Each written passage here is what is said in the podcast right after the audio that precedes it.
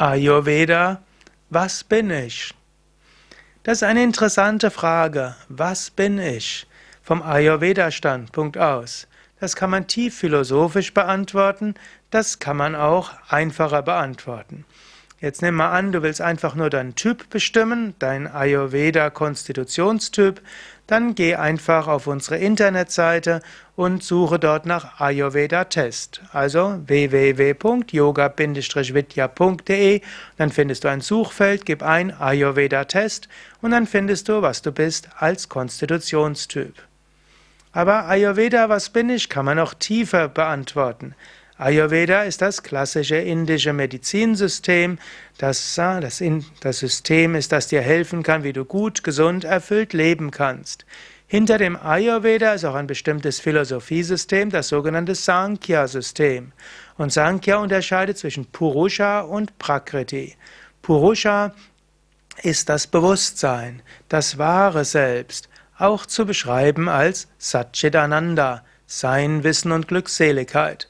Wenn du fragst, wer bin ich? Vom Ayurveda-Standpunkt aus, was bin ich? Ich bin das unsterbliche Selbst, eins mit der Weltenseele, reines Bewusstsein, reine Freude und Liebe. Ananda, Freude und Liebe. Chit, reines Bewusstsein. Sat, reines Sein, verbunden mit der Weltenseele, eins mit allem. Das Ayurveda-System spricht jetzt nicht zu häufig über deine wahre Natur, das überlässt es mehr dem Yoga. Aber wenn du fragst, was bin ich, dann muss man, könnte man diese philosophischen Aspekte auch mit einbeziehen. Dann sagt Ayurveda, in dieser Welt hast du aber auch eine Psyche und einen Körper. Und die Psyche und die Körper sind Teil der Prakriti. Das ist die Natur der ganzen Welt. Was bist du? Du bist also ein Bewusstsein, das in dieser Welt Körper und Psyche hat, um in dieser Welt zu lernen, Aufgaben zu erledigen und letztlich sich zu entwickeln.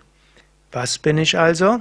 Das unsterbliche Selbst, das Körper und Psyche hat, um Erfahrungen zu sammeln und auch um spirituell zu wachsen.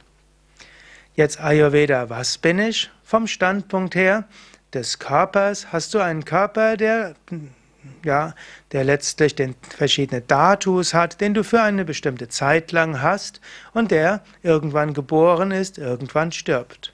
Zwar legt jetzt das Ayurveda als Gesundheitssystem nicht so viel Wert auf die Theorie von Karma und Reinkarnation, aber im Sankhya wäre diese dabei.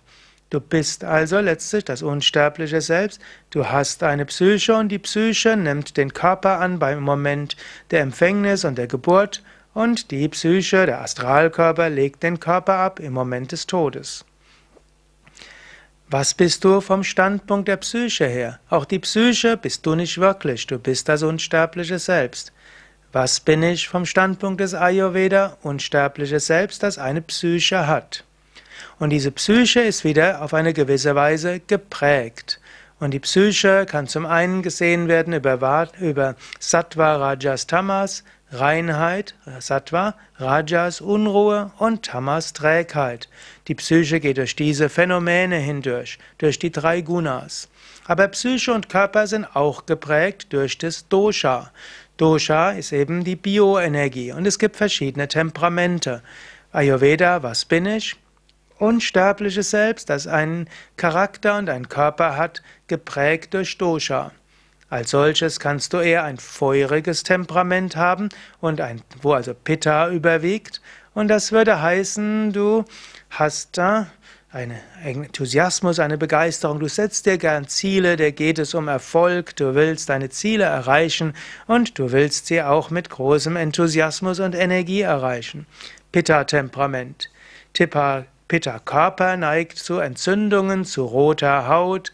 Er hat auch einen mehr muskulösen Typ und kann auch äh, zum Beispiel Autoimmunerkrankungen haben und eben alles, was irgendwo mit Feuer, Hitze, Überreizung, Entzündung zu tun hat.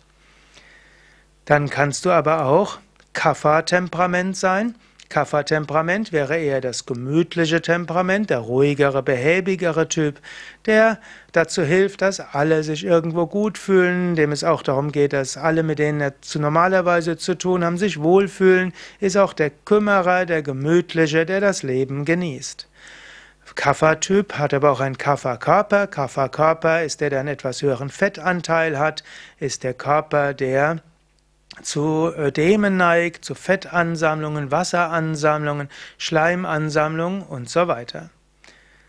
Ayurveda, was bin ich? Vielleicht auch Vata-Temperament. Vata-Temperament ist der eher schlankere Typ, ist der leichtere Typ, ist der luftigere Typ. Vata-Temperament würde heißen vielseitiges Interesse, immer wieder neue Überlegungen, sensibel kann der Vata-Typ sein, kann also eher extravertiert Vata sein, also gerne sprechen, kommunizieren, vielseitiges Interesse. Oder es gibt auch den Vata-Typ, der eher äh, ja, sensibel ist, hypersensibel, viel spürt.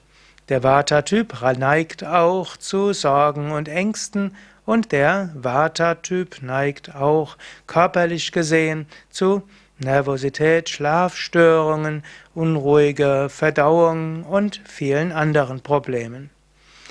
Ayurveda, was bin ich, ist also auf in vielerlei Hinsicht unterschiedlich zu beantworten. Vom höchsten her reines Bewusstsein. Ansonsten ein Astralwesen mit einer Psyche und eine Psyche mit einem Körper. Und der Körper ist den Doshas unterworfen, er kann auch Amas haben, Unreinheiten, er kann Steuerungsprobleme haben und so weiter.